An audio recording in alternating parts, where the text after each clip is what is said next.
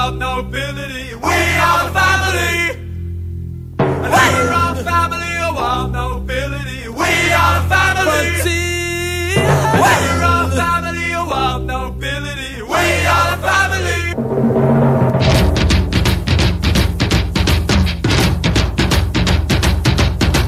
σαράντα οκτώ ώρες με μία ώρα μόνο ρεύμα. Έχουμε ζητήσει από το Μάρτιο του είκοσι επανειλημμένος στη ΔΕΔΕ, η οποία πληρώνεται εκατομμύρια ευρώ. Έχουμε ζητήσει επανειλημμένως με παραστάσεις να έρθουν να κλαδέψουν τα, τα κλαριά των πέφτων. Και δεν έρχονται. Δεν έχει εμφανιστεί ποτέ να αρκεί να κάνει ένα καθαρισμό. Εγώ είμαι κάτοικος Διονύσου. Δεν έχουμε από την αρχή της κακοκαιρίας ούτε τηλέφωνο, ούτε νερό, ούτε ρεύμα. Αυτό που αποκαλούμε επιτελικό κράτος. Θα ήθελα να μου πούνε οι ειδικοί, οι οποίοι είχαν την ετοιμότητα, όπως κραυγάζανε μέσα από τα μέσα ενημέρωσης, ε, πού, πότε θα, πόσο κρατά ένας άνθρωπος να μην πίνει νερό, πόσο αντέχει να δει. Αυτό που αποκαλούμε επιτελικό κράτος. Φορτίζουμε μάλλον κινητό. Φορτίζουμε με το αυτοκίνητο το κινητό, ναι. Τουλάχιστον να έχουμε επικοινωνία. Αυτό που αποκαλούμε επιτελικό κράτος. Νερό ε, δεν υπάρχει από εξημερόβματα. Ρεύμα υπάρχει, αλλά δεν υπάρχει τηλέφωνο, δεν υπάρχει διαδίκτυο. Από χθες το βράδυ δεν έχουμε. Έχει πολύ χιόνι, έχουν σπάσει πάρα πολλά δέντρα και δεν έχουμε ρεύμα, συνεπώς δεν έχουμε και θέρμαση και έχουμε πολύ λίγο νερό. Αυτό που αποκαλούμε επιτελικό κράτος. Ρεύμα ναι, νερός όχι. Αυτό που αποκαλούμε επιτελικό κράτος. Αυτά τα ωραία συμβαίνουν στην Αττική. Η Αττική είναι το θέμα μας. Και ε, δεν έχει καταφέρει αυτό που αποκαλούμε επιτελικό κράτος να κλαδέψει το κλάδεμα. Γιατί από αυτό έγιναν τα περισσότερα. Διότι υπάρχουν, αν ακούσετε, έχετε το κουράγιο και την αντοχή να ακούσετε κυβερνητικούς που βγαίνουν στα κανάλια, σε εκπομπές και μιλάνε. Λένε ότι αν το δέντρο ακουμπάει την κολόνα της ΔΕΗ καλώδιο, δεν μπορεί να το κόψει ο Δήμος. Πρέπει να το κόψει άλλη υπηρεσία. Γιατί ακουμπάει το καλώδιο. Οπότε εκεί έχουμε θέματα και πρέπει ο Δήμος και ο κάτοικος που μένει εκεί να ειδοποιήσει την άλλη υπηρεσία ότι ακουμπάει το καλώδιο και να πάει να κόψει και να κάνει. Έτσι λοιπόν έχουμε όλα αυτά που βλέπουμε στην Βόρεια Αθήνα, στα Βόρεια Προάστια και την υπόλοιπη Αττική, τα προβλήματα που όμως είναι αρμοδιότητα του ΔΕΔΕ. Όπως λένε όλοι, από το πρωί το ακούμε και χτες το ακούγαμε, ότι φταίει ο ΔΕΔΕ που δεν έκανε αυτά που έπρεπε. Πέσαν τα δέντρα και πέφτουν τα δέντρα, επειδή δεν έχουν κλαδευτεί νωρίτερα τα δέντρα, γιατί δεν μπορεί να τα κλαδέψει οποιοδήποτε τα δέντρα. Και βγαίνει ένας και λέει ότι τα πήγε μια χαρά ο ΔΕΔΕ. Ο κρατικός μηχανισμός κάνει το καλύτερο δυνατόν να κρατήσει τους δρόμους ανοιχτούς και βέβαια η μεγάλη μας έννοια είναι η ηλεκτροδότηση, όπου γνωρίζουμε ότι υπάρχουν προβλήματα ειδικά στην Αττική. Ο ΔΕΔΕ κάνει το καλύτερο δυνατό. Ε, νομίζω ότι όλοι θα δείξουμε ε, υπομονή για να αντιμετωπίσουμε ένα φαινόμενο το οποίο πράγματι είναι πρωτόγνωρο.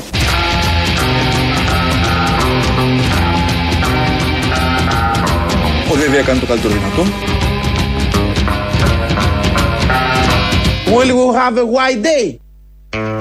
Κάνει το καλύτερο δυνατό και εδώ είναι στην αγγλική γλώσσα, όχι στα αρχαία ελληνικά. Ο Άδωνης, ο οποίος αναρωτιέται αν θα έχουμε μια άσπρη μέρα. Την είχαμε την άσπρη μέρα χθες. Βγαίνει και ο Υφυπουργός Εσωτερικών, ο κύριος Σοδωρής Λιβάνιος, στη Βουλή να μιλήσει για τα δέντρα, για τη ΔΕΗ, για τις πτώσεις και όλα αυτά τα πολύ ωραία που ζήσαμε και ζούμε ακόμη στα Βόρεια Προάστια. Λέτε για το ρεύμα. Κάθε φορά έκανα ένα πρόχειρο, μια πρόχειρα αναζήτηση. Πάντα πέφτουν δέντρα. Όποτε υπάρχει χιόνι, πέφτουν δέντρα πάνω στις γραμμές. Αυτή τη στιγμή γύρω στα χίλια άτομα του ΔΕΔΕ και συνεργασία όλων των Δήμων προσπαθούν να αποκαταστήσουν τα προβλήματα. Θα πρέπει να έχει συμβεί, όχι. Μπορούσαμε να τα αποτρέψουμε, ναι, να ξεριζώναμε τα δέντρα, να κάναμε σε μία νύχτα όλα τα καλώδια υπόγεια. Άλλη λύση δεν υπάρχει. Έχετε να προτείνετε κάποια άλλη λύση? Να, να κοινωνικοποιούσαμε τα δέντρα, ας πούμε, να μην ε, είχαν χιόνι. Δεν γίνεται.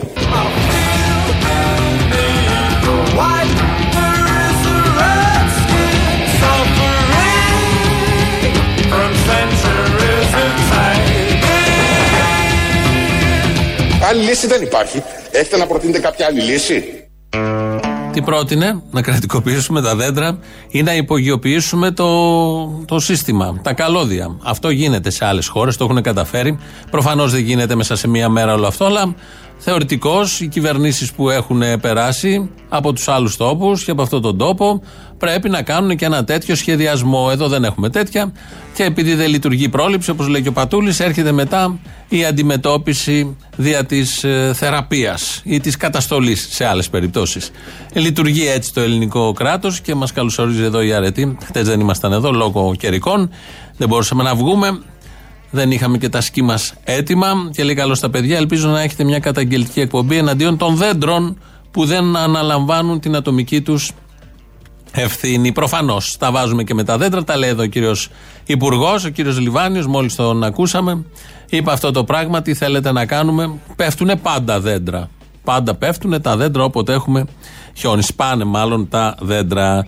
Και επειδή αρκετή κριτική κάναμε, βάλαμε και τα ηχητικά από τους αποκλεισμένους για δύο-τρεις μέρες, χωρίς νερό, χωρίς τηλέφωνο και χωρίς ρεύμα, που είναι πάρα πολύ, γιατί μέσα σε αυτούς υπάρχουν και ευπαθείς ομάδες, άτομα που έχουν ανάγκη το, το ηλεκτρικό ρεύμα για την υγεία τους. Επειδή πολύ κριτική κάναμε, να ακούσουμε και ένα πολίτη ο οποίος θα λέει σωστά. Ο κρατικός μηχανισμός έχει λειτουργήσει άψογα.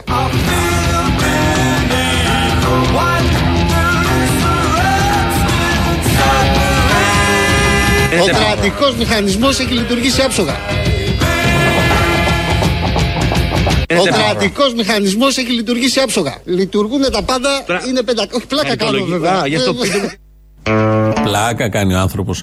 Ένας βρέθηκε να πει ότι λειτουργεί σωστά ο κρατικός μηχανισμός, εκτός από τους βουλευτές, υπουργούς, τον πρωθυπουργό και τον κυβερνητικό εκπρόσωπο που θα τον ακούσουμε στην πορεία. Και αυτός έκανε πλάκα. Τι να κάνει. Είναι το κλισέ ε, των δημοσιογράφων. Καλά τα πήγε ο κρατικός μηχανισμός. Σε ετοιμότητα ο κρατικός μηχανισμός. Το ακούγαμε όλες τις προηγούμενες δέκα μέρες.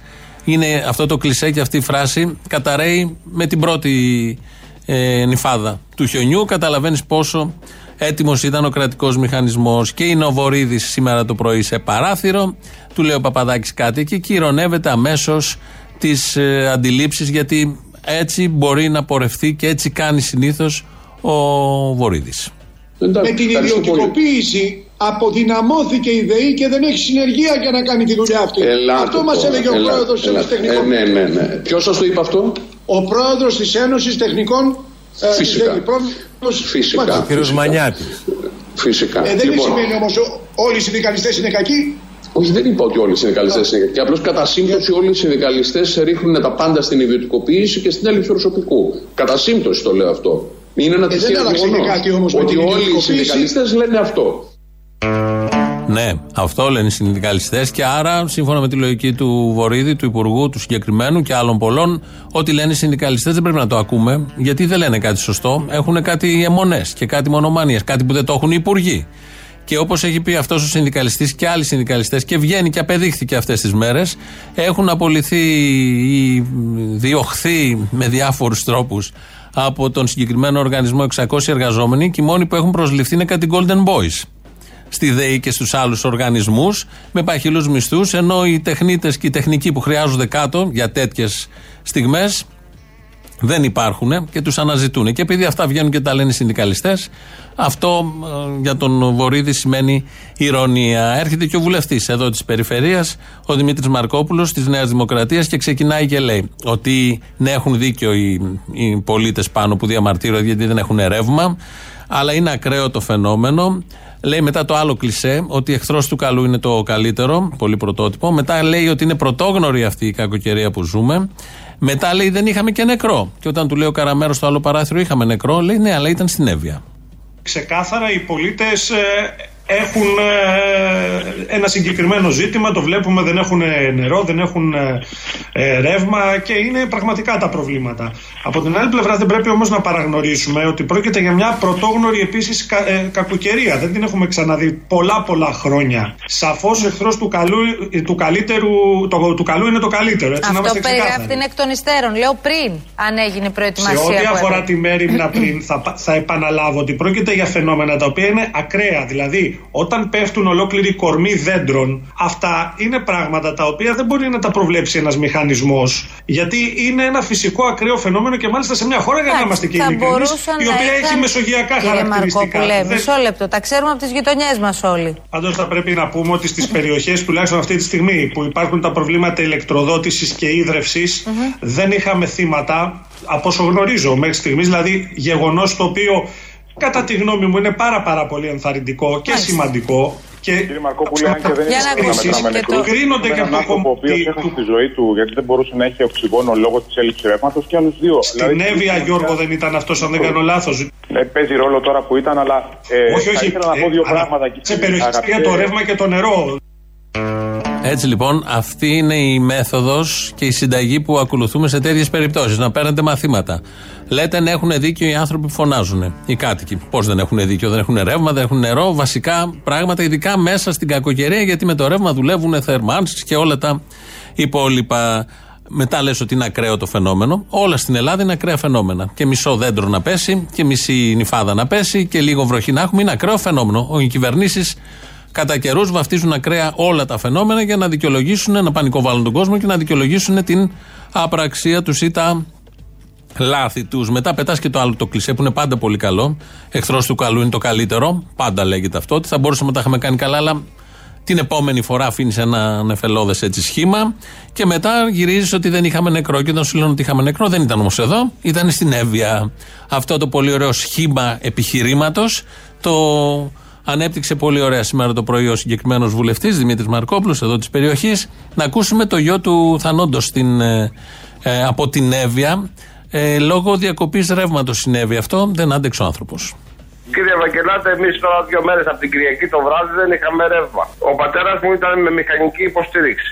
Έπαιρνε οξυγόνο, έχει νοσηλευτεί δύο φορές, είχε διασωληνωθεί στο πολιτικό νοσοκομείο Φαλκίδος. Και τώρα μας είπανε να κάνει τη θεραπεία στο σπίτι. Είχαμε το οξυγόνο, το είχαμε όλα. Έπαιρνε τα φάρμακά του, ε, κόπηκε το ρεύμα. Αναζητούσε βέβαια άνθρωπος το.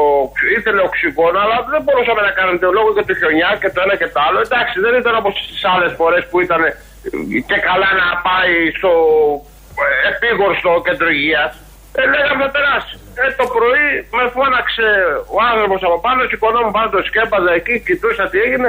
Μου λέει, σε παρακαλώ, έλα, βοήθεια. Ε, και μου μείνε στα χέρια μου, τέσσερις ώρα το oh. πρωί. Δεν, δεν, λόγια δεν έχει αυτό. Ε, εγώ δεν θέλω να δείξω ευθύνες ούτε στο Δήμο, ούτε στην περιφέρεια. Ο, ο, ο, ο Θεός θα κάνει αυτά. Ο Θεός μας φέρνει, ο Θεός μας παίρνει. Ε, βοηθάει λίγο και η ΔΕΗ, είναι η αλήθεια.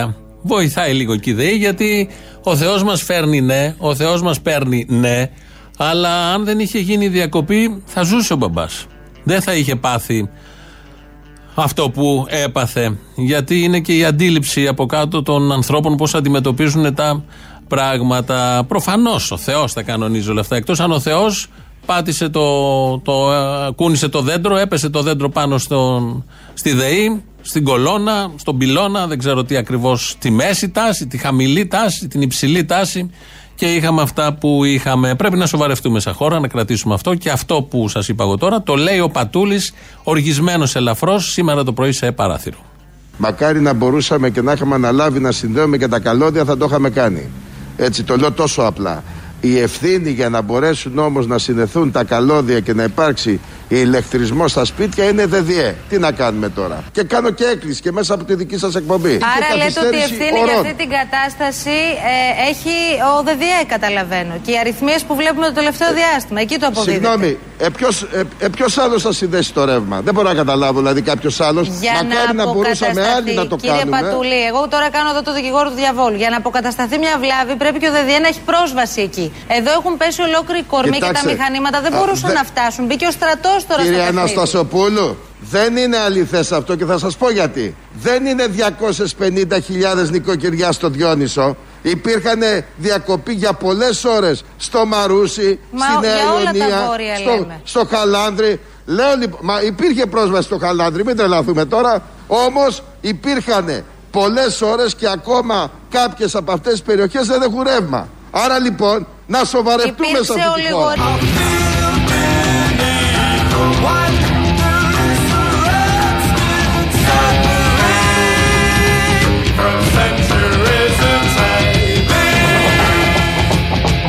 Άρα λοιπόν να σοβαρευτούμε σε αυτή τη χώρα. Λέει ο Πατούλης, οργισμένος ελαφρώς, και να τον πνίγει το δίκαιο, να σοβαρευτούμε σε αυτή τη χώρα, όταν χτες με όλα αυτά που συνέβαιναν ανέβασε μια φωτογραφία στο Twitter που ο ίδιος ποζάρει στον άγνωστο στρατιώτη. Παίρνει πόζα, φωτογραφίζεται, και αυτό έκρινε σκόπιμο όταν όλος ο βόρειος τομέας δεν είχε ρεύμα, όταν είχαμε και τους νεκρούς, όχι εδώ, αλλού, ίσως να μην το γνώριζε εκείνη την ώρα, αλλά όταν είσαι περιφερειάρχης και ξέρεις ότι στην Αττική και το ένα τρίτο του χιονιού να πέσει από αυτό που έπεσε χτες, θα υπάρχουν σίγουρα προβλήματα, γιατί δεν είμαστε και μαθημένοι σε όλα αυτά, ε, δεν μποζάρεις την ύπαρξή σου ακιζόμενος με το φακό και δείχνοντας ότι φοράς και μπουφάν και είσαι μάχημος μπροστά στον άγνωστο στρατιώτη. Κάνεις άλλα πράγματα. Δεν έχεις καν το νου σου να ποζάρεις και να βγάλεις φωτογραφίες και να ανεβάζεις στα social media φωτογραφίες. Λεπτομέρειες είναι όλα αυτά. Λέει εδώ η Κατερίνα Κροάτρια, μπορούμε να υπογειοποιήσουμε τα δέντρα. Hello, μου λέει, έχει δίκιο εδώ. Μπορεί να είναι υπόγεια τα δέντρα και άρα δεν θα πέφτουν. Και να πέσει μες στο υπόγειο το δέντρο δεν μας νοιάζει, γιατί το καλώδιο θα είναι υπέργειο. Οπότε έτσι αντιμετωπίζεται ένα πολύ σοβαρό θέμα. Τώρα θα πάμε σε πιο σοβαρά θέματα, γιατί μέχρι τώρα αυτά που ακούσαμε ήταν έτσι και έτσι. Έριξε χιόνι. Το είδαμε. Εδώ στην Αττική, ειδικά, πάρα πολύ. Υπάρχει ακόμα στις γωνιές των δρόμων. Έχετε αναρωτηθεί τι ακριβώς χιόνι ήταν αυτό? Η ερώτηση είναι κομβική, μην την προσπεράσετε. Θα ακούσουμε τη Vivian. Η Vivian είναι YouTuber. YouTuber σημαίνει φτιάχνει, έχει ένα κανάλι εκεί και λέει, βάζει μια κάμερα μπροστά, ένα τηλέφωνο και λέει τα δικά της. Δεν είναι ότι τα λέει η Vivian ή οποιοδήποτε, είναι ότι υπάρχουν πολλοί από κάτω που τα πιστεύουν και τα ακούνε. Ας ακούσουμε λοιπόν, γιατί πρέπει να ακουστεί και αυτό σε αυτή τη φάση και από αυτό το λαό, τι ακριβώς χιόνι ήταν αυτό. Γεια σας φιλαράκια μου γλυκά, πώς τα πάτε με το χιόνι? Έχετε ξαναδεί τέτοιο χιόνι στην Ελλάδα? Δοκιμάσατε να του βάλετε φωτιά να δείτε? Είναι φυσιολογικό χιόνι αυτό, ε? Επειδή έχουμε πει επανειλημμένα ότι έχουμε να κάνουμε με εγκληματίες και μιλάμε σε παγκόσμιο επίπεδο, δεν μιλάμε για τους δικούς μας. Συμβαίνει σε όλο τον κόσμο, ακόμη και στη Σαχάρα. Εγώ, το συμβουλή, όχι. Θα σας έλεγα να μην βγαίνετε άσκοπα, αν δεν χρειάζεται να βγείτε, και να μην έρχεστε σε επαφή και εσείς και τα παιδιά σας με αυτό το χιόνι. Δεν δικαιολογείται το χιόνι να μην στάζει, να μην λιώνει, να μαυρίζει. Τι έχουν ψεκάσει? Με τι έχουν ψεκάσει τον ουρανό?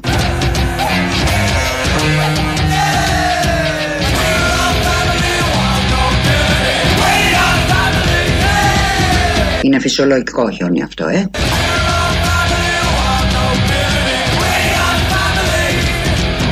Έχετε ξαναδεί τέτοιο χιόνι στην Ελλάδα? Δοκιμάσατε να του βάλετε φωτιά να δείτε?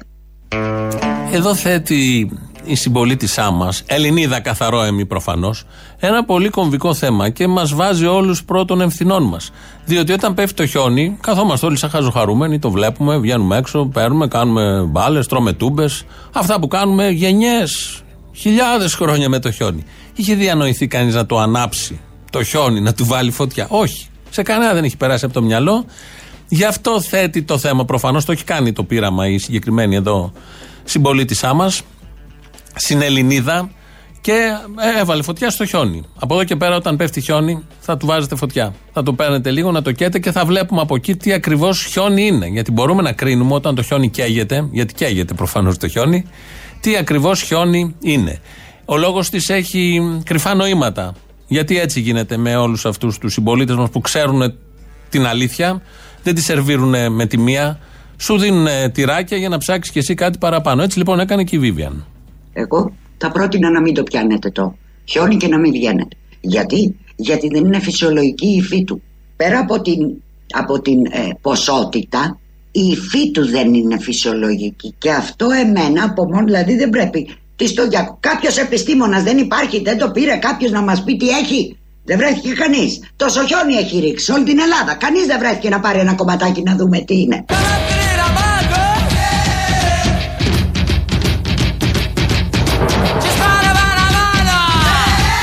Λοιπόν, εσείς οι δίθεν πατριώτες που αρχίσατε να μιλάτε δεξιά και αριστερά για μας, φώστε το κεφάλι σας μέσα στη γη, γιατί μόνο για εκεί είσαστε, για υπόνομο. Εντάξει?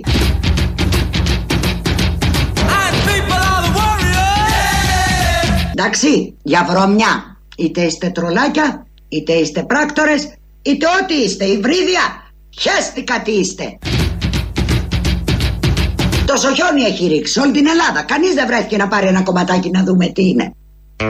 Εδώ θέτει κορυφαίο θέμα. Το θέτει. Πέφτει το χιόνι. Όλοι το πιάνουμε, παίζουμε. Ένας επιστήμονας δεν έχει βρεθεί να πάρει το χιόνι, να δει τι είναι αυτό. Δεν το έχει ψάξει κανείς ποτέ. Έρχεται λοιπόν ο Έλληνας, με τη φωνή εδώ και στο πρόσωπο της συμπολίτησάς μας Vivian, που ήρθε για να μας ανοίξει τα μάτια και ξέρει πάρα πολλά, και θέτει αυτό το κορυφαίο θέμα. Τι είναι το χιόνι? Γιατί δεν το έχει πάρει κάποιος να το αναλύσει? Τι κρύβεται πίσω από αυτό? Πίσω από την πανδημία ξέρουμε όλοι τι κρύβεται. Να φάνε τους Έλληνες, τον ελληνικό πολιτισμό, να μας κάνουν το εμβόλιο με το ντι εν έι, με το αρ εν έι κτλ. Αυτά είναι γνωστά. Αλλά πίσω από το χιόνι, τι ακριβώς κρύβεται? Γιατί η φύση του είναι διαφορετική. Όλοι το είδαμε αυτό προχτές. Και χτες όλοι καταλάβαμε ότι αυτό το χιόνι είναι διαφορετικό. Και αν θέλετε ότι έχει μείνει ακόμα, αϊ, βάλτε του φωτιά για να δείτε τι ακριβώς κρύβει μέσα. Όσοι έχετε τις ίδιες απορίες, δύο έντεκα δέκα ογδόντα οκτώ ογδόντα είναι σήμερα εδώ ο Αποστόλης, γυρίσαμε κανονικά, οπότε θα πάρετε να πείτε τι ακριβώς έχετε εντοπίσει, αν ψάξατε τι παίζει με το χιόνι και πώς ακριβώς τα δέντρα όταν έχουμε χιόνι δεν θα σπάνε τα κλαδιά τους. Θέλουμε προτάσεις, μην κάνετε μόνο στήρα κριτική, να έχουμε και προτάσεις κάποια στιγμή. Ακούσαμε την Vivian, την συμπολίτησά μας. Δεν ξέρω πώς σας φάνηκαν αυτά. Με ένα απολύτως λογικά και πολύ σωστές απορίες. Πάμε τώρα να ακούσουμε έναν.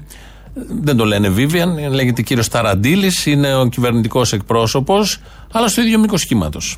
Θέλω να πω ότι ο κρατικός μηχανισμός είναι πανέτοιμος. Μπράβο τους! Λειτουργεί, δουλεύει και εργάζεται συνεχώς. Ευτυχώς! Έτσι ώστε να αντιμετωπιστούν όλα τα δυνατά προβλήματα στην επικράτεια της χώρας μας. Πού είναι ο πρωθυπουργός μας?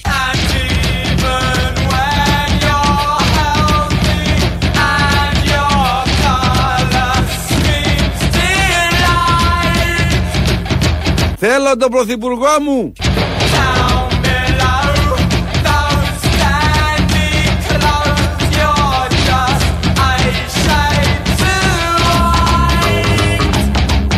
Πού είναι ο πρωθυπουργός μας? Θέλω τον πρωθυπουργό μου! Πού είναι ο πρωθυπουργός της χώρας μου? Ρε, πού είναι ο πρωθυπουργός, λέω! Amber alert! Βάλε, ιου, ιου, ιου, ιου! Ιου, ιου, ιου, ιου! Ψάξτε τον πρωθυπουργό! Θέλω τον πρωθυπουργό μου! Και εμείς τον θέλουμε, αλλά δεν κάνουμε έτσι. Είναι ο Βελόπουλος. Όλοι θέλουμε τον συγκεκριμένο πρωθυπουργό και βάζουμε και Amber alert, άμα δεν τον δούμε μια μέρα. Να πίνει καφέ στο κολονάκι, να, είναι, να συντονίζει τις συσκέψεις που είναι τόσο αποτελεσματικές αυτές οι συσκέψεις του κρατικού μηχανισμού, να κάνει διαγγέλματα, να εγκαινιάζει εμβολιαστικά κέντρα. Γενικώς τον θέλουμε όλοι, αλλά δεν κάνουμε έτσι όπως κάνει ο Βελόπουλος εδώ. Στερητικό σύνδρομο έχει πάθει και αναζητεί εναγωνίως τον πρωθυπουργό. Μια απάντηση για τον πρωθυπουργό δίνει η Σοφία Βούλτεψη, επειδή πολλά υπόθηκαν ότι είναι καντέμις, αν είναι δυνατόν, ότι με αυτόν έχουμε ζήσει πάρα πολλά και πρώτη φορά η Αττική τέτοιο χιόνι και τέτοια καταστροφή, κυρίως στα βόρεια προάστια. Η Σοφία Βούλτεψη λέει τα πράγματα με το όνομά τους. Η μη διαφέρει την υπογραφή Μητσοτάκη. Χιόνισε και φταίει ο Μητσοτάκης. Ε και, θα απαντούσα εγώ. Όλα έχουν υπογραφή Μητσοτάκη.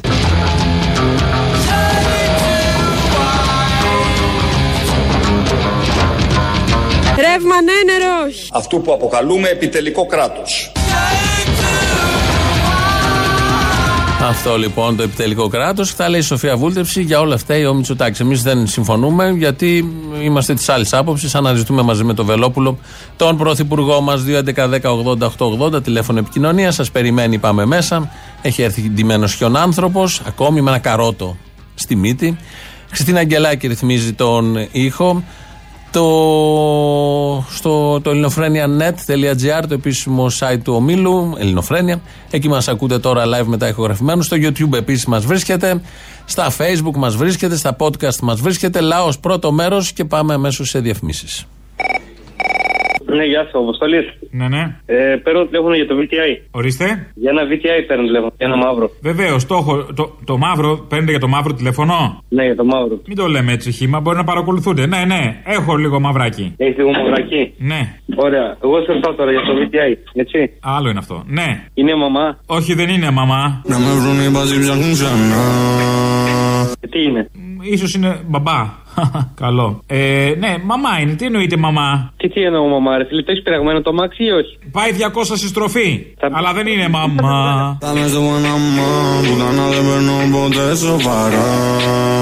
Θα μπει στη στροφή ή θα με πετάξει από τη στροφή? Θα μπει, παιδί μου, στη στροφή τώρα, τι είναι? Όπω μια στροφάρα, ένα Γιώργης. Όπως θα μπαίνει στις στροφές και όπως θα παίρνω τις στροφές.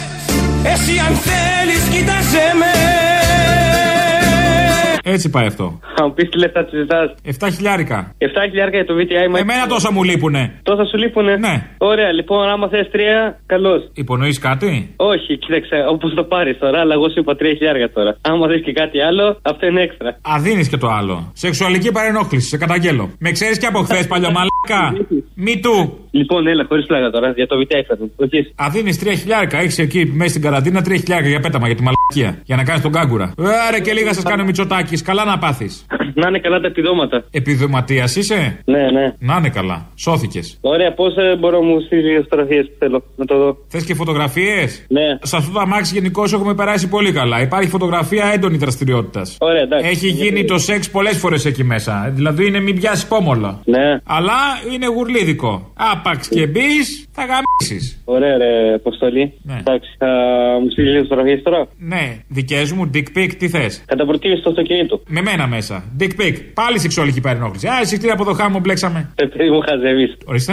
Χαζεύει. Όχι, γιατί? Φωτογραφίες στο αυτοκίνητο τέλος. Τι dick pic μου λες? Δεν έχω φωτογραφίες στο αυτοκίνητο σκέτες. Όπου είναι είμαι κι εγώ μαζί. Στέλνω οδηγώντας άμα θες. Δηλαδή να φαίνεται το, το, το, το, το dick και να φαίνεται και το καντράν από πίσω. διακόσια στροφή. Καλά, άστα, άστα, Αποστόλη. διακόσια στροφή και εγώ τραβάω dick pic. Δεν είναι μόνο dick pic. Ναι, βεβαίως. Έλα, τα λέμε Αποστόλη. Δεν ήθελα. Εγώ λυπάμαι, ήμουν καλός πολιτής.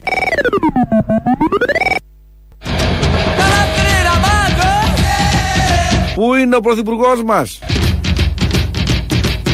Θέλω τον πρωθυπουργό μου.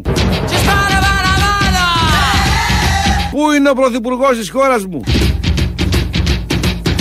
Ρε πού είναι ο πρωθυπουργός λέω? Amber alert. Βάλε Ιου Ιου Ιου Ιου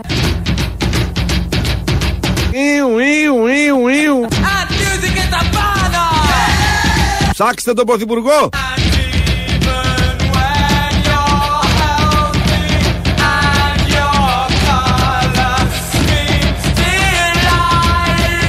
Θέλω τον πρωθυπουργό μου. Αμαλιοτραβηχτούμε με τον Βελόπουλο, γιατί όλοι τον θέλουμε τον πρωθυπουργό μας, αλλά δεν κάνουμε έτσι, δεν θα τον διεκδικήσει αυτός.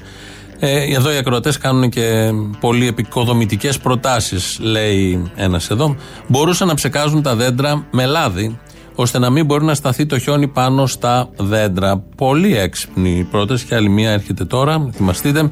Μπορούν, λέει, να κάνουν πατέντα σε ένα ντρόουν με ενσωματωμένο αλυσοπρίωνο και να το στέλνει ο χρήστης πάνω στο επικίνδυνο κλαδί και να το κόβει.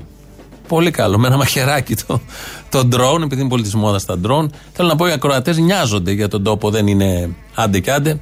Πάμε να ακούσουμε τώρα πώς θα είδε η ελληνική αστυνομία όλα αυτά. Είναι η αστυνομική τίτλη των ειδήσεων σε ένα λεπτό. Στο μικρόφωνο ο Μπαλούρδος, δημοσιογράφος Μάρκος. Τέλεια τα πήγε η κυβέρνησή μας στην μάχη με την επέλαση του χιονιά. Ο κρατικός μηχανισμός λειτουργήσε με τρόπο που δεν έχει προηγούμενο. Ενδεικτικό είναι το γεγονός ότι μέχρι στιγμής δεν έχει υπάρξει καμία χιονοστιβάδα στην Αττική, ενώ ο Σαρονικός δεν έχει κανένα εμφανές παγόβουνο, άρα και κανέναν τιτανικό που βυθίστηκε. Το γεγονός αυτό της μοναδικής επιτυχίας προκάλεσε τα θετικά σχόλια του διεθνούς τύπου, ο οποίος χαρακτηρίζει την Ελλάδα πρότυπο χώρας σε παγκόσμιο επίπεδο και τον πρωθυπουργό ηγέτη παγκόσμιας εμβέλειας. Ε, παρακαλώ, βεβαίως. Κάτι σπίτια, περίπου τριακόσιες χιλιάδες τέλος πάντων, που έμειναν χωρίς ρεύμα, είχαν άχρηστους και ακαλλιέργητους ιδιοκτήτες, οι οποίοι αντί να απολαύσουν τη ρομαντική ζωή, άρχισαν να διαμαρτύρονται και να σκέφτονται κατά του κρατικού μηχανισμού. Δεν κατάφεραν να απολαύσουν τη μοναδική ευκαιρία που έδωσε η κυβέρνησή μας να ζήσουν με τα κεριά, χωρίς το ψεύτικο φως ενός κύβδηλου πολιτισμού, χωρίς την υγρασία του νερού, χωρίς το άγχος του τηλεφώνου, να ζήσουν την πιο ρομαντική και ιδηλιακή στιγμή μη της ζωής τους. Για χάριστη.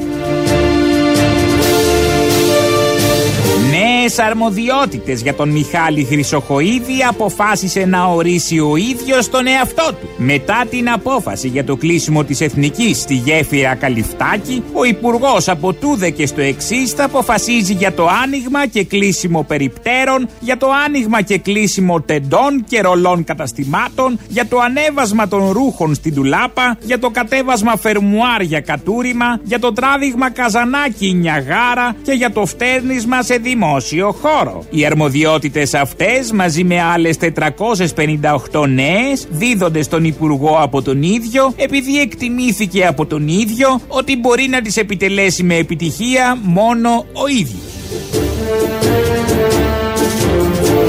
Έδρα Αρχαίων Ελληνικών με καθηγήτρια την Ευγενία Μανολίδου ιδρύεται στο Πανεπιστήμιο Αθηνών. Μετά τον νόμο Κεραμέως Χρυσοχοίδη για την αστυνομία στα πανεπιστήμια, άνοιξε ο δρόμος για τη δημιουργία της συγκεκριμένης έδρας, δήλωσε πηγή του Υπουργείου Υγείας. Σύμφωνα με πληροφορίες, άνδρες του νέου σώματος της αστυνομίας θα συλλαμβάνουν τυχαία πενήντα φοιτητές από το προαύλιο του Πανεπιστημίου και θα τους οδηγούν με τη βία στην αίθουσα της καθηγήτριας Ευγενίας Μανολίδου.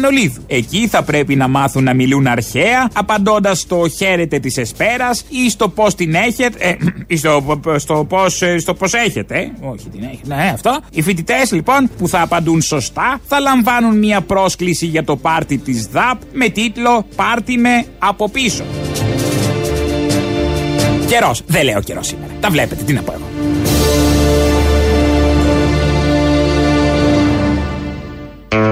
Όσοι πελαγοδρομείτε στα social media θα έχετε δει, είναι πολύ της μόδας τα τελευταία χρόνια, η τάδε κατάσταση με Πασόκ, η τάδε κατάσταση με Νέα Δημοκρατία, η τάδε κατάσταση με ΣΥΡΙΖΑ, η τάδε με Νέα Δημοκρατία. Αυτό ισχύει για καταστάσεις, για πρόσωπα και και και. Λοιπόν, Οικονόμου, Δημήτρης Οικονόμου ο συνάδελφος, με ΣΥΡΙΖΑ πριν δύο χρόνια όταν είχε κλείσει η Εθνική. Εδώ λοιπόν στη Καλυφτάκη περίπου δύο ώρες ναι. είναι εγκλωβισμένοι οι οδηγοί. Δίπλα μου είναι ένας κύριος εδώ που πάει να μας πει πού πηγαίνετε και πόση ώρα περιμένετε. Πηγαίνω στη Θήβα, στο στρατόπεδο, για να πάω το γιο μου στο, στο στρατό mm-hmm. και είμαι μισή ώρα με τρία τέταρτα περίπου εδώ. Γιατί ρε παιδί μου, δεν περνάει ο δρόμος. Δεν πάει προς Λαμία. Δεν πάει γιατί είναι κλειστός ο δρόμος από ό,τι βλέπετε. Μα είναι δυνατόν, έχει κλείσει εθνική οδός, ρε παιδιά. Στο... Δείξε Ηλία Μπασί, αυτό το κομμάτι, κοιτάξτε, mm-hmm. ήδη είναι παγοδρόμιο. Αυτό πάγο, το κομμάτι ε? εδώ γλιστράει φοβερά. Φα... Έχει πάγο. Φανταστείτε θα γίνει σε λίγο ώρες και ανοίξει αστεριά και ανοίξει. Ναι, ρε Γιώργο, εντάξει, εσύ περιγράφεις μια κατάσταση. Εγώ ρωτάω, αυτοί οι αρμόδιοι περίφημοι τι έκαναν όλο το βράδυ, δεν έριξαν αλάτι στην εθνική οδό Κάτσε. να υπάρχει Περίμενα η έξοδος και η είσοδος της πόλης ανοιχτή. Είμαστε σοβαροί. Ήταν ο Δημήτρης Οικονόμου επί ΣΥΡΙΖΑ, είναι ο Δημήτρης Οικονόμου με Νέα Δημοκρατία, ενώ παίζουν το βίντεο του Χρυσοχοίδη. Η οδός έκλεισε με δική μας απόφαση, με δική μου απόφαση συγκεκριμένα, ως αρμόδιος υπουργός, διότι η χιονόπτωση είναι πάρα πολύ σφοδρή. Θα, όσοι θέλουν να βγουν έξω για Λάς. κάποιο πάρα πολύ σοβαρό λόγο, το καταλάβαμε. Μπορούν να ενημερώνουν την απόφαση λοιπόν του ίδιου του κ. Χρυσοχοίδη για να μην κινδυνεύσουν ζωές, έκλεισε εθνική οδός και θα παραμείνει για μερικές ώρες κλειστή. Χαλαρά, ψύχρεμα, είναι μια απόφαση του υπουργού να είναι κλειστή η εθνική οδός, ενώ πριν δύο χρόνια δεν ήταν σοβαροί αυτοί που κλείνανε την εθνική οδό. Αυτά τα πάρα πολύ ωραία. Πάμε να ακούσουμε τώρα το δεύτερο μέρος του λαού, το οποίο όλο είναι μία κυρία. Παρακαλώ. Α, χαίρετε. Γεια σας. Με συγχωρείτε πάρα πολύ. Πώς μπορώ να προμηθευτώ τα βιβλία, τους πρώτους τόμους, τους δύο, Μικρασιατική Εκστρατεία. Α, Πρώτη. έπρεπε να πάρετε την εφημερίδα. Α, πρέπει να πάρω ποια εφημερίδα, ε? Ποια εφημερίδα, τη Herald Tribune. Ε, τώρα τι πήρα. Τη Herald Tribune. Τι αριθμό έχει? Εδώ πήρατε, καλά πήρατε. Εδώ Herald Tribune, παρακαλώ. Μα πού να το βρω εγώ τώρα το νούμερο? Ναι, ε, ξέρω εγώ. Αυτό λέω κι εγώ. Μα δεν είμαστε καλά. Δεν είναι παραπολιτικά εκεί, δεν μπορεί κάποιος να με ενημερώσει. Σας είπα, πρέπει να πάρετε τη Herald Tribune. Μα αυτό πού να το βρω εγώ? Στο εξωτερικό είναι. Αχ, τώρα μην με κουρδίζετε, γιατί ό,τι μου λέτε το πιστεύω. Καλά κάνετε. Άμα δεν το πιστεύατε, δεν θα είχαμε αυτά που έχουμε σήμερα. Ωραία, ωραία. Τι ψηφίσατε? Αλλά τίποτα. Εγώ είμαι μεγάλη γυναίκα, δεν πήγα. Ε, πρι, τι, πριν, τι, όταν ψηφίσατε. Πονάει το πόδι μου και δεν πήγα. Καλή δικαιολογία. Mm. Όχι, το γόνατο μου πονάει. Ε, τελείως. Ναι, καταλαβαίνω. Ε, με ιατρική συνταγή είμαι. Α, το, μάλιστα. Ντοναρότ. Λέγεται Ντοναρότ. Τελοπών. Το φάρμακο. Είναι σκονάκι. Γιατί με νοιάζει κιόλας, ναι. Ας δες το, ξέρω τι έχει μέσα. Κατάλαβα. Ναι, ναι. Ωραία. Μήπως ο Απόστολος? Είμαι Απόστολος. Αχ, να σε καλά πουλάκι μου, να σε καλά. Χάρηκα, χάρηκα. Εγώ ψήφιζα Νέα Δημοκρατία. Α, είδες. Το κατάλαβα εγώ που μου είπες ότι μου λένε το πιστεύω. Το κατάλαβα. Τον παππού, τον παλιό. Ναι, τον Καραμαλή. Τι να κάνω τώρα. Αλλά σας αγαπάω όλους όμως. Δεν έχει σχέση αυτό. Ναι, ό, καλή τι σχέση έχει, σιγά. Ε, μια φορά ψήφισαμε και ΣΥΡΙΖΑ. Να τα, πότε. Όχι τώρα. Παλιά. Τότε το δεκαπέντε, πότε ήταν. Ε, τότε, όταν έπρεπε. Α, τότε. Πολύ καλά, καλά πήγε αυτό. Όλοι οι Έλληνες είμαστε, παιδί μου. Όλοι το ίδιο είμαστε. Αγάπη να έχουμε πρέπει. Ναι, εντάξει, δεν λέω. Όλοι οι Έλληνες είμαστε. Ότι είμαστε όλοι οι Έλληνες είμαστε. Τώρα τι συμφέροντα έχει ο καθένας είναι άλλο.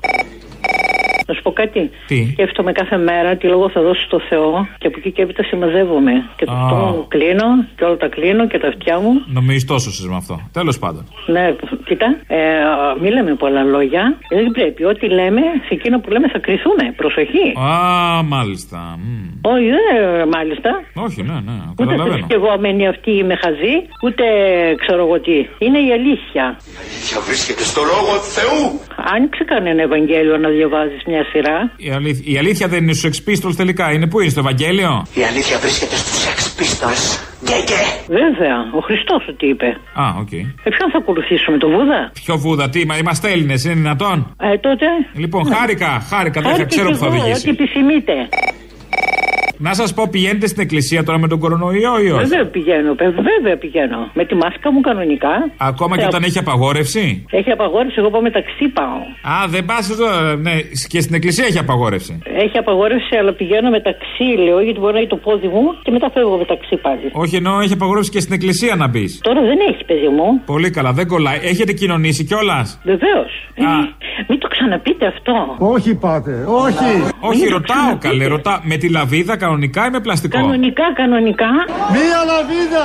Είναι, άκου, άκου, άκου. Είναι βλασφημία να το συζητάς μόνο. Όχι, ε, απλά έκανα μια ερώτηση. Δεν ήθελα ε. να είμαι βλάσφημος, συγγνώμη. Μη, μη τυχόν. Δε, μη με συγχωρείτε, δεν ήθελα να είμαι βλάσφημος. Αλλά να κάνω μια ερώτηση. Με τη λαβίδα που κοινώνησαν και οι υπόλοιποι, βέβαια, έτσι. Βέβαια, τώρα έχει πόσο καιρό. Καλά, τα βλέπω τα αποτελέσματα. Και να κάνω μια ερώτηση. Το και... πόδι μου έχει είκοσι χρόνια που με πονάει, καλέ. Α, δεν είναι από τη λαβίδα. Έχει φθορά το, πέστονται, το κόκαλο από την ηλικία μου. Ναι, κατάλαβα. Ε, ναι. Και να κάνω μια ερώτηση. Απ' τη λαβίδα δεν φοβηθήκατε μήπως έχει κάποιος κάτι? Κατάλαβες τι είπα τώρα. Μην με στενοχωρείς. Δεν θέλω να σε στενοχωρήσω τώρα. Μα, μα, είμαστε Έλληνες, είπαμε όλοι. Τώρα καταλαβαίνεις τι σου λέω. Αν δεν κοινωνήσεις το αίμα του Χριστού, ναι, θα είσαι μια ζωή σε ανησυχία, σε αγριότητα. Δεν θα ξέρεις τι σου γίνεται. Βρε, τα καταλαβαίνω αυτά. Αλλά για να είσαι μια ζωή πρέπει να υπάρχει και αυτή η ζωή. Μα δεν υπάρχει. Βρε, ρωτάω εγώ αν είχε κάτι κάποιος, αν είχε το, το χτυκιό προηγούμενο. Το θεραπεύει ο Χριστός όλα. Δεν υπάρχει. Α, το θεραπεύει. Και γιατί ψάχνουμε για εμβόλια? Κοίτα, κοίτα, κοίτα, μην κοροϊδεύεις. Δεν κοροϊδεύω. Άκου το πνεύμα. Αλλά του. Άμα το θεραπεύει ο Θεός όλα, δεν καταλαβαίνω αυτό το πανικό. Τον πανικό τον έχουν άλλοι. Εγώ δεν έχω πανικό. Α, χαλαρή. Ναι, ναι, μα, για όνομα του Θεού. Παντού ο Θεός πρωταγωνιστή σε κάθε κουβέντα. Μάλιστα. Πρόσεχε, να μην έχεις μελαγχολία, να μην έχεις τίποτα. Αν και εσείς το. Κοιτάω καμιά φορά το φεγγάρι και δακρύζω. Κοίτα, αν και εσείς την αλήθεια την ξέρετε πολύ καλά. Έτσι. Αυτό που λέγαμε για τους εξπίστολους πριν, ναι, την ξέρουμε. Ε, ναι. Ναι. Και ο Θεός φωτίζει και τους ανθρώπους που πιστεύουν, να καταλαβαίνουν και αυτοί και να μην πανικοβάλλονται. Να κάνω μια ερώτηση, γιατί δεν φωτίζει και τους άλλους? Ε, γιατί δεν τον επικαλούνται, δεν προσεύχονται. Α. Μια κουβέντα να πεις Χριστέ μου φώτισε, με τελείωσε, δεν θέλει παραπάνω. Α, είναι αρκετό. Εντάξει, κατάλαβα. Ο Θεός δεν θέλει μετάνοιες και προσκυνήματα και αμέσως ακούει, γιατί αγαπάει το κάθε πλάσμα του. Όχι, το έχω υπόψη μου γενικώς, έχει περάσει το μυαλό μου. Ναι, πουλάκι μου, σε παρακαλώ. Ναι. Μη στενοχωριέμαι όταν ακούω. Όχι, εγώ στενοχωριέμαι που κάθονται και παιδεύονται εκεί πέρα. Κόλλησε και ένας παπάς, λέει. Αυτά είναι ξαχλαμάρες, μην τα ακούτε. Α, δεν κόλλησε. Ε, τώρα. Και πέθανε ένας άλλος. Ε, Τέλος πάντων. Χαζομάρες κι εγώ, δεν τα ξένα κέντρα. Ας, μην τα ανακατεύουμε, ποιος ξέρει τι γίνεται, λέω. Να κάνω Α, μια ερώτηση. Έλα. Έχετε δει που ο Βελόπουλος πουλάει τα χειρόγραφα του Ιησού, τις επιστολές? Δεν ξέρω εγώ, γιατί δεν μπορώ, δεν είμαι. Ήθελα απλά να σας ενημερώσω, μήπως να τα παραγγείλετε. Δεν είμαι αυτό από τις μάρτυρες και δεν ξέρω αν υπάρχουν και αν ξέρω εγώ. Είχε συμβολιογράφο. Δεν... Γι' αυτά δεν μπορώ να εκφέρω γνώμη καμία, είναι αλλονών υπόθεση. Ε, του ε, ιδίου. Απλά λέω, αν θέλετε για να έχετε και επειδή έχει το, το, το, το πρωτότυπο. Κοίτα, κοίτα. Εγώ σε αλλονών ζητήματα δεν ισχωρώ. Ε, επειδή είναι του Χριστού, γι' αυτό λέω, μήπως δεν ξέρω. Σου είπα. Θέλω να πω την επόμενη φορά που θα σώσει κάποιον από, τον, από τη λαβίδα που ήπιε, mm. άμα διαβάσει την επιστολή, έχω ακούσει κάτι και εξόρκη. Ο Χριστός σε αγαπάει πάρα πολύ και είναι δίπλα σου. Τέλεια. Χαίρετε της εσπέρας. Χαίρετε της εσπέρας. Περιμένει την επιστροφή σου. Α, θα μου φάνε λάφανο. Το πιάσα. Α, έτσι θεραπεύει. Την επιστροφή. Κατάλαβα, ναι, δεν κολλάει. Όπου ανήκει η ψυχή. Θα έχουμε μαζική επιστροφή. Έχουμε επιστροφή Σαββατοκύριακου που λέμε. Ναι, ναι, ναι. Κατάλαβα. Άκου, όπου ανήκει η ψυχή μας. Λίβιν Λαβίντα Λόκα, Λαβίδα. Την Αγία Λαβίδα. Μία Λαβίδα. Εκεί θέλει να πάει, Αποστολέ μου, η ψυχούλα. Και εκεί θα πάει από ό,τι κατάλαβα. Έτσι σώζει, έτσι το ξέρω. Χαρά, mm. χαρά θέλει. Κατάλαβα, άντε, καλή αντάμωση. Καλό παράδεισο που λέμε. Άντε, γεια. Να, σε ακούω, πάντως σε ακούω, ε. Κι εγώ πολύ ώρα τώρα. Σας ακούω, να είστε καλά. Γεια σας, χάρηκα. Γεια και φιλάκια, γεια, γεια. γεια. γεια.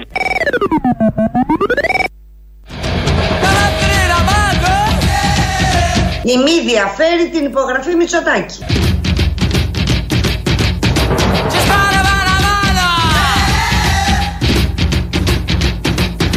Χιόνισε και φταίει ο Μητσοτάκης. Όλα έχουν υπογραφή Μητσοτάκη.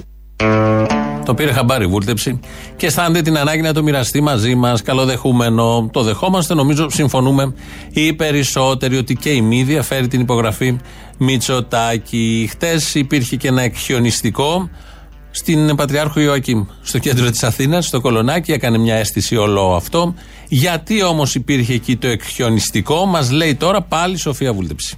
Δεν πάθαμε τίποτα που καθίσαμε στο σπίτι, στο κάτω-κάτω έχουμε lockdown. Το πρόβλημα είναι για τους ανθρώπους οι οποίοι πρέπει να μεταφερθούν στα νοσοκομεία και έπρεπε να μείνουν ανοιχτές οι κεντρικές αρτηρίες, μεταξύ των οποίων, κύριε Παπαδάκη, και το Κολονάκι, καθώς όπως ξέρετε για να φτάσεις στην Μαρασλή όπου είναι ο Ευαγγελισμός πρέπει, δεν μπορούμε να επιλέξουμε. Ένα σοβαρό κράτος δεν επιλέγει ανάλογα με το εισόδημα των πολιτών του που θα μείνουν ανοιχτές οι αρτηρίες του, και δεν αντιλαμβάνομαι δηλαδή καθόλου όλα αυτά. Εντάξει, το χιούμορ το δέχομαι, μου αρέσει, ε, είδαμε χιονιστικό στο Κολονάκι, αλλά για να πας στη Μαρασλή στον Ευαγγελισμό πρέπει να περάσει την Πατριάρχου Ιωακήμ, για όποιον ζει στην Αθήνα.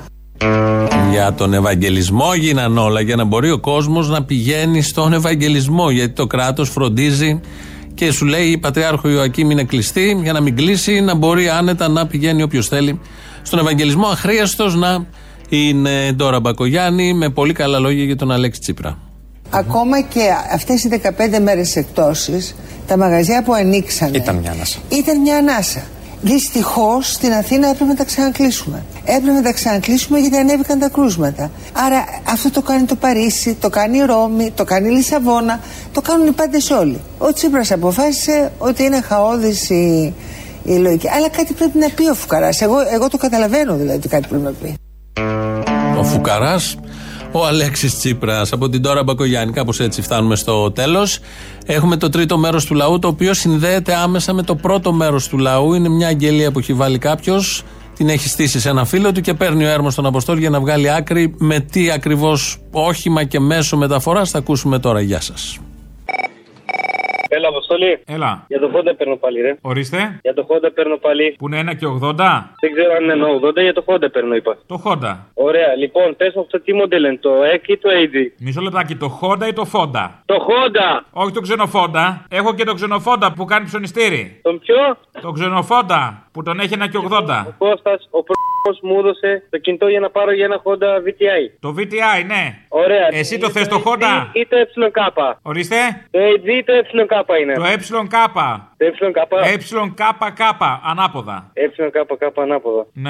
Ναι, το facelift ή το απλό. Το facelift, το face. Ναι, ναι, έχει κάνει κάτι πλαστικές. Είσαι σίγουρος ότι δεν λέμε για το Honda? Για το Honda δεν μιλάμε. Το Honda, ναι. Ωραία, να σου πω ποιο μοντέλο είναι, το ενενήντα εννιά ή το ενενήντα επτά. Το ενενήντα εννιά ήταν καλή χρονιά, θυμάμαι. Το ενενήντα εννιά μ' αρέσει. Το ενενήντα εννιά, έτσι. Ναι, ναι, ναι. Εκεί στους σεισμούς το πήρα. Για να μετακινούμε. Ωραία, με ηλιορροφή ή χωρίς. Με ηλιορροφή, τι έτσι την τύφλα μας δεν βλέπουμε. Μάλιστα, πολύ ωραία. Ε, Τι έχει? Τι Δύο μέτρα έχει. Α, τίποτα μωρέ, να εκεί κάτι λίγα. Ε, κάτι λίγα πόσα. Ε, εντάξει, δεν είναι κάτι σοβαρό τώρα. Ε, ρε, θα πεις πόσα είναι.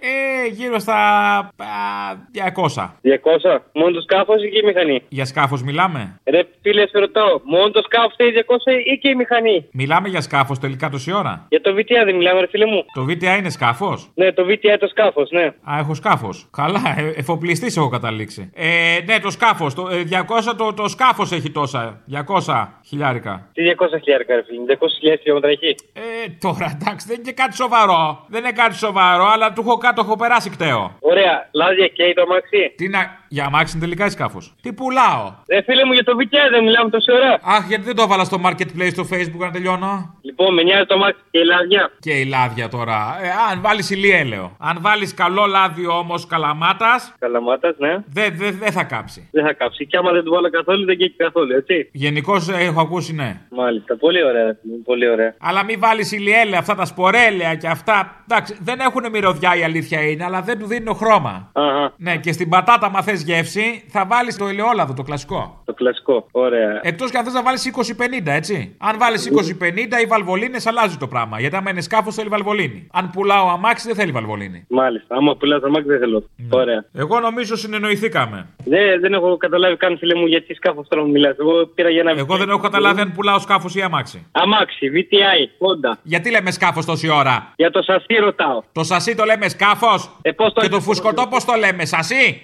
Α, στο διάλα από εδώ χάμα δεν πας συνεννοηθείς, σας συνεννοείται. Θες να πάρεις και αμάξι, στο στόμα, δεν σε εμπιστεύομαι. Δεν είσαι σοβαρός. Εσύ είσαι σοβαρός που μου λες τόση ώρα για το σκάφος και ψάχνουν τις βαλβολίνες. Τι βαλβολίνες, ρε φίλε μου. Ε, δεν ξέρεις τι βαλβολίνες, κατάλαβες. Ε. Ωραία, λοιπόν. Πες μου το σασί, πόσα δεν θα πάρεις, δεν σου δίνω, ρε. Δεν πουλάω, άι στο διάλογο. Ωραία, δεν γαμιέσαι. Α, ωραίος λόγος, βέβαια. Και το σκάφος σου και το σασί σου και το, το χόντα σου. Ωραία, πάω. Δεν γαμιέσαι, καταστραμμένε. Βρε, ουστ.